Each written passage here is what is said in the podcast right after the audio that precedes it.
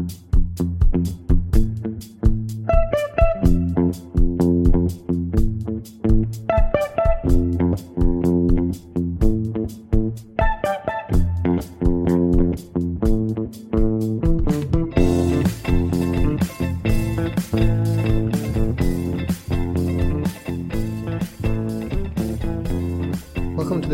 a Tampa Bay Times podcast on Florida education issues. I'm reporter Jeff Solochek, and today I'll be talking with Florida School Boards Association Executive Director Andrea Messina regarding the legislative session so far. And then Marlene Sokol, our Hillsborough County education reporter, will be joining me for a conversation about school start times. Let's get started with my conversation with Andrea, which took place on Thursday morning.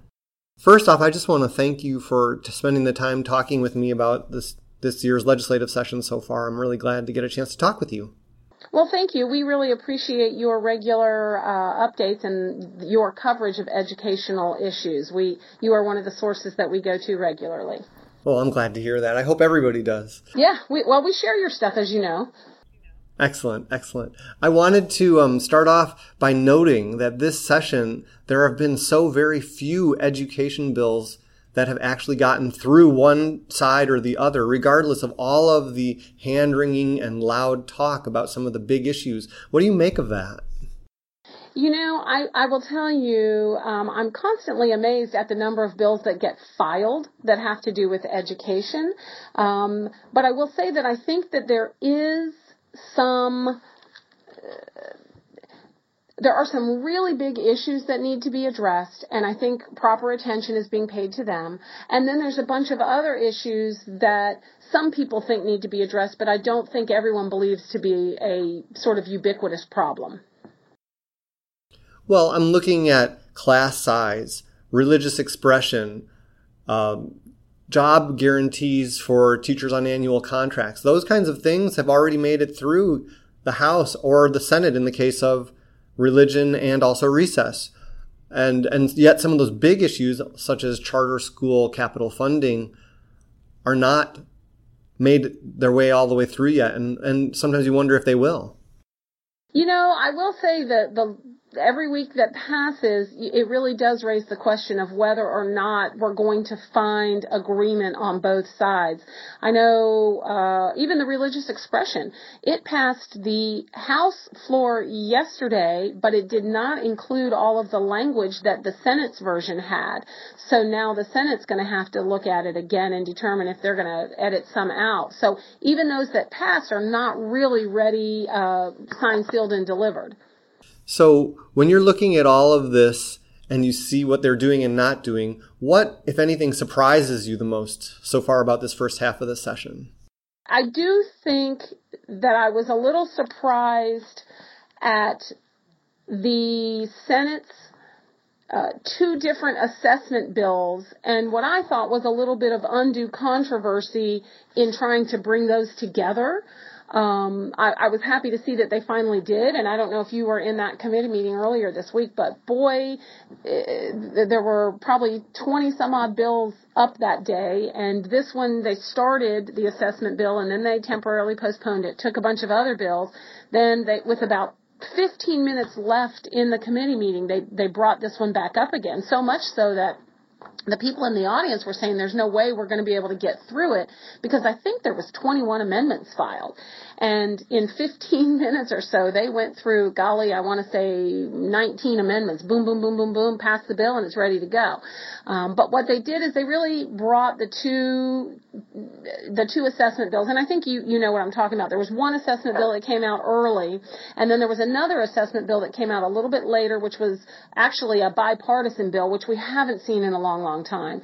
And, and because the two of them both addressed assessments, uh, it made sense that the, the authors of, of both bills would come together and try to come up with something in the end. And I was happy to see that they were able to come up with something in the end. But the sort of drama surrounding will we amend um, Bill A to Bill B uh, surprises me because I thought that's what we were supposed to do.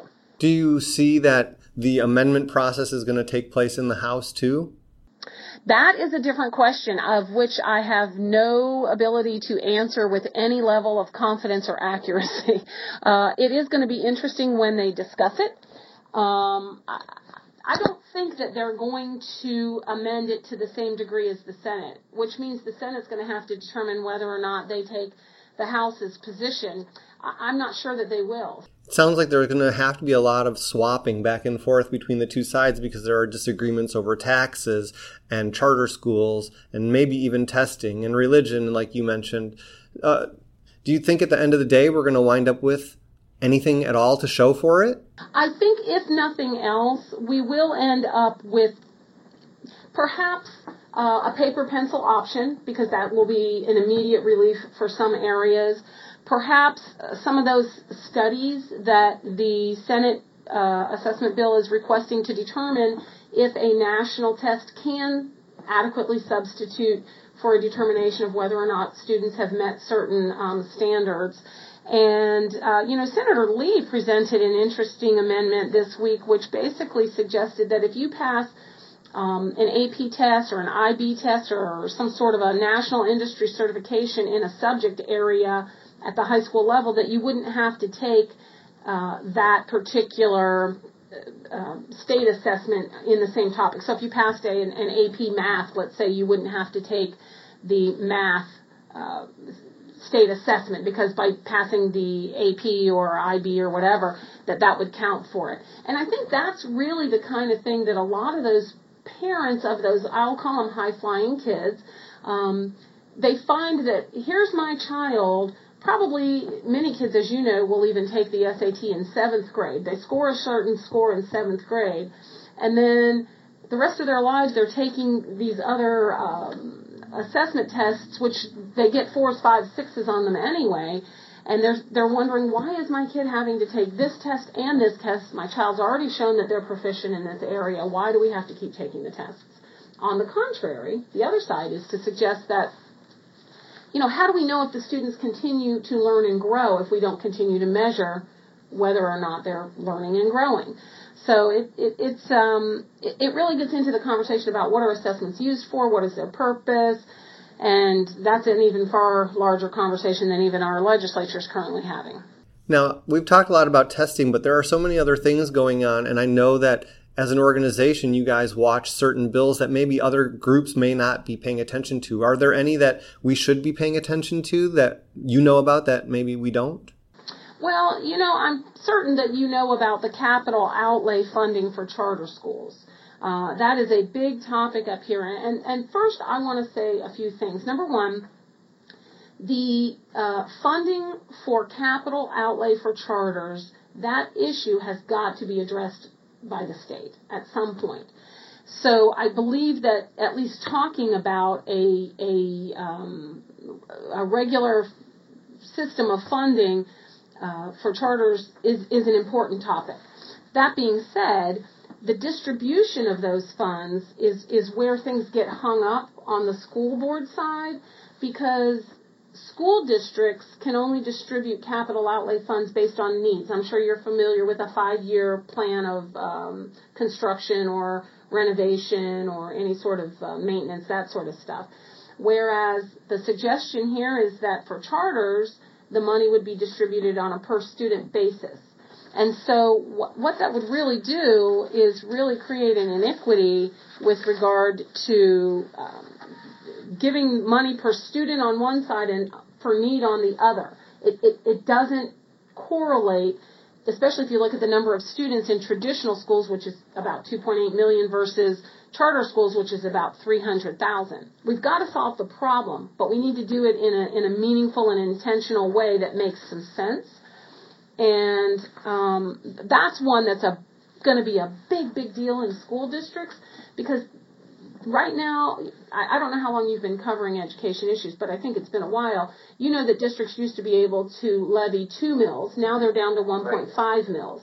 When we went back to 1.5 mills, one of the things that did is it caused districts to um, increase some of their debt because they had to borrow money to get some of their capital needs met as well as uh, kind of push some projects out further. So they have a lot of unmet needs that are currently not funded. And now if we're going to say we're going to bring in all the charter schools and they're going to get capital outlay based on a certain formula off the top from this, that's going to further stretch the 1.5 mills um, and it's really going to create some, some problems in some school districts with repair, maintenance, and expansion of facilities. It's going to be a large um, issue. Your, your districts are going to feel that crunch. In fact, there were some numbers thrown out. Let me see if I can find them here. Um, yes, okay. So uh, based on districts that would qualify, it would be 150.7 million out of district capital outlay that would be going straight to charters if if this passes. I would say so. Districts are are naturally concerned about this, and and I just wonder, you know, if this is going to be resolved in a way that, or if you even have a resolution that you're looking for. You know what? I, I'm not sure that it will have the resolution we're looking for. Um, I, I know that the legislature is looking for a solution to solve the capital funding issue for charters, and they see this as the solution, um, or many of them do, I should say.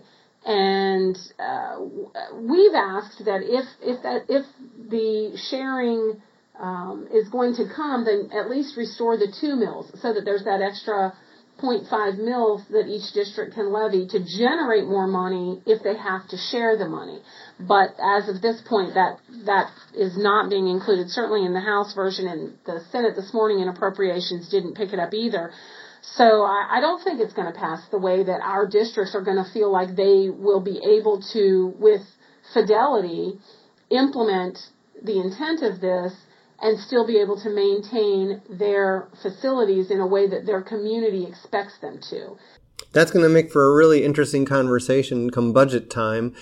I, I do wonder one thing because you have an an offshoot or a breakaway organization of school board members out there that advocates for different things than you do sometimes. And I was wondering how that affects what goes on in Tallahassee and if you see that, you know, sometimes you have school boards or school board members on different sides of the same issue. We do, and we actually have that even within um, boards that are all, all all members of their board are members of FSBA, which in truth is, is sort of where we land because we believe that the robust conversation on education is better when all parties are in the same room, and and we believe that the the best place to solve the education issues are with individual school boards locally. So so there are some disputes um, some some individual school board members, whether they're with us or whether they may or may not uh, be members of another um, organization, um, certainly support uh, the sharing of this capital uh, that I just referred to. Um, but but many others would like to see the 2.0 uh, restored in order to make that happen. And, and let me also say this, you know, our members the Florida School Boards Association members, we, we represent uh, 64 out of 67 counties, 350 some odd school board members. Um, our members believe in school choice and they recognize that charters are both an integral part of Florida's public education system and um, help to meet the needs of some students that traditional schools may not necessarily meet the needs of all students. Um, but when things get set up like I described with the distribution of capital on two different formulas, that's where it ends up pitting traditional schools against charters. And quite frankly, I'm really tired of it being us against them because we're all public schools and we have to find ways that all public schools can thrive and improve. And that's really what, what we're trying to find ways um, to work with the legislature to find. Well, I really appreciate you talking with me about these issues. It's a interesting session so far, and I know you're really in the middle of it, so I appreciate you taking the time to talk rather than be watching one of those many marathon sessions that are going on. Thank you. Thank you. And I will mention one more thing that I do think the legislature is really focused on, and rightly so, by the way, is the turning around of struggling schools. Um, we, we've really got to find a way, but but it's not just the schools that are struggling. Typically, it's the communities that are struggling that are surrounding those schools. And we really do have to find ways, both within the education system and other systems within the state, to help those struggling schools and communities bring those uh, students up to the levels of achievement that that other uh, comparable students are able to get to. Well, I hope that they can find those. We've been hearing about those for a long time. Maybe some solutions are out there because, like they talked about, you know, how long is too long before you finally say that we've had enough and something new needs to happen? Yeah, it's a it's a real problem, and um, I, I certainly uh, agree that we need to get this done quicker, sooner rather than later. But I don't necessarily agree that it's 100% the teachers in the classroom's fault.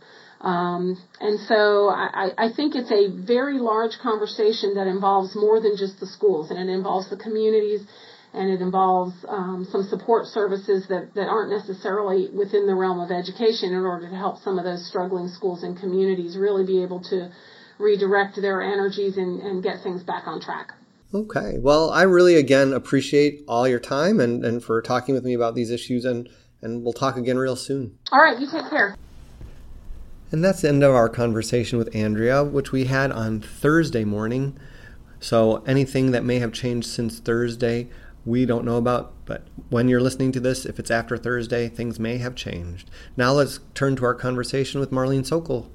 How's it going today, Marlene? Uh, fine. It's great to be back on podcast. Well, I'm glad that you are here because you have one of the most interesting stories that I've been reading about lately, which is the whole issue of school start times and the Hillsborough County Schools' interesting way of approaching it from from telling the public about it to maybe voting on it. Why don't you give us a little roundup of what's going on right now? Absolutely, I'd be happy to. And I wish I knew more, and I wish I had known more sooner. And and and so I'm looking at two different directions that this story is taking. One is, you know, what's going to happen, how's it going to work, logistical considerations, which there are many. Um, and then the second one that I that I'd like to talk about is just the handling of this information, um, the rollout of the plan. Um, starting with the first one, what they're doing and, and what they are proposing and what they will vote on on April 25th is to change the start and, and dismissal times at the schools, which they call the bell times. Um, spacing the bus runs farther apart so that each bus can serve three different schools but in you know in, on the ground what that translates into is that School will start earlier for high school. It will start later for elementary school. It will start later for middle school. Now, and the elementary school day will get longer, while for high school and middle schools, the day will get shorter. Can I ask a question about that? Because I've talked to people out in the community. I do live in Hillsborough County, and one thing we hear people, I've heard people saying, is how can they tell us that they're going to improve instruction if they're going to make the high school day shorter? That's an excellent question. I don't have the answer to it. Um, we will be meeting with Jeff Eakins next week, and, that, and that's one of the questions I plan to ask him when we do. Um, what they have told the public through videos and emails is that there are benefits, including more planning time for the teachers. So the explanation, and I'm not sure I would believe it either if my child were in the schools, was that you know, if we can give the teachers more time to plan collaboratively, to plan thoughtfully, they can make better use of their time with the students. Um, videos that they've posted, you know, showing that students support this change. You know, they quote the students saying, "Well, I'll have more time to study." Um, but honestly, I, I don't know a, a good answer to that question either. It seems logically that you're making the day shorter. Can I ask one more question that I've heard from you too? You may not know the answer to this one either, but I was talking to a parent who wanted to know why the school district seems so interested in getting kids to work on time rather than being interested in having them be in school. That's another good question, and if if I if I were to be cynical about this whole process, um, you you could make the argument that this is something they decided to do. Um, they decided to do it for a couple of reasons. One being money. They want to make more efficient use of the buses and have them each serve three schools instead of only one or two. And the the argument that Jeff Eakins has made is under the existing schedule, too many kids are arriving late to school. Um, but it seems like since they made that decision to go ahead with this, they have added a lot of other benefits um, in order to make this plan look attractive. So, one of the benefits that they have added to it is well, if you're in high school, your day will end earlier and you can get to your after school job on time. But I would agree with you. I mean, the, the school system should not be in the business of making it easier for kids to get to their job. You know, that, that should not be a priority. Well, this is just something I, I keep hearing people talking about in the community, but I should probably let you talk a little bit more about what all, all you know about how they got that information to the community because people still are kind of scratching their heads and wondering what's going on and why. Yeah, I'm scratching my head too um, because I I heard rumblings about bell schedules. I would say maybe around February or March, but I follow what they do very closely. I go to every board meeting. I request the superintendent's report to, to the school board members every Friday. You know, I talk to them every day, and I didn't know about it. And, and what I learned on Tuesday which is when they released a large quantity of information. I'm going to call it a data dump minutes before the school board meeting, uh, by the way. And so when I finally read through it all, I realized that they have been planning this since September. A very involved process, committees and task forces and focus groups, very extensive planning process since September. So if you count the months, it's been seven months of planning, and they have only talked about it publicly for the last month since March, and that was when. And so, I don't know why it was kept so quiet for all those months. Um, I the first time I saw a draft of a schedule was on. I call it a fake news site called the Whistleblower, and, and I mean that tongue in cheek. This is actually a citizen journalist who's who's been doing some very good work getting information out to people. Um, and that was the first public sighting of a proposed bell schedule. And at that point, I called the district and said, hey, it's all over town, it's all over the whistleblower, you know, you, you got to give us some information. So, you know, I don't know why it was held um, so quietly for so long. Um, the, the other part of that, and this is something that we're pursuing as, as a story, is the way they have described this effort. Um, the first couple of communications from Jeff Eakins, uh, the email and the videos, did not describe it as a cost saving effort, but they described it as something that's going to be good for kids and good for teachers. And, you know, elementary school kids will have more time in art and music, and, you know, teachers will have more planning time. And it looked like very slick marketing. Now, you're talking about it you're talking about an email and a video that was sent directly to parents, right? The first one, yeah. And and so you know, it looked like they were emphasizing the benefits and, and just really avoiding the issue of cost. And and it, and it looked like marketing. And as it turned out, they are using a public relations firm, Tucker Hall, um, which has advised them on talking points and strategy. So you know, it, it, it, it, just seems like they are trying to sell it, and, and, and there are some benefits to it. Don't get me wrong, um, especially with elementary school. Um, one of the benefits is that all of the elementary schools will have a long enough day so that if they need an extra hour of reading time, that's built right in. And, and we do have 40 schools that meet the state definition of needing extra reading time. So it's not all bad, but the way they have sold it um, has some people kind of scratching their heads and saying, "No, you know, you're you know, you're not being completely candid about why you're doing it."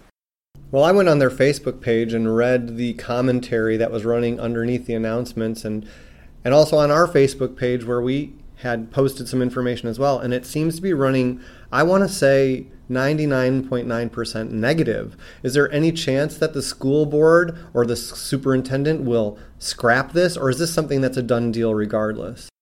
Um, my hunch is that it's a done deal, and, and and what I suspect is that although none of this has been discussed with me, and you know me as the person, the point person for the Tampa Bay Times, which is the only new, mainstream newspaper in town, so, although none of this has been made public, you know, through us, through our institution, my hunch is that all of the school board members have known about it for months. Um, the superintendent has one-on-one meetings with him, with, with them, you know, on a regular basis.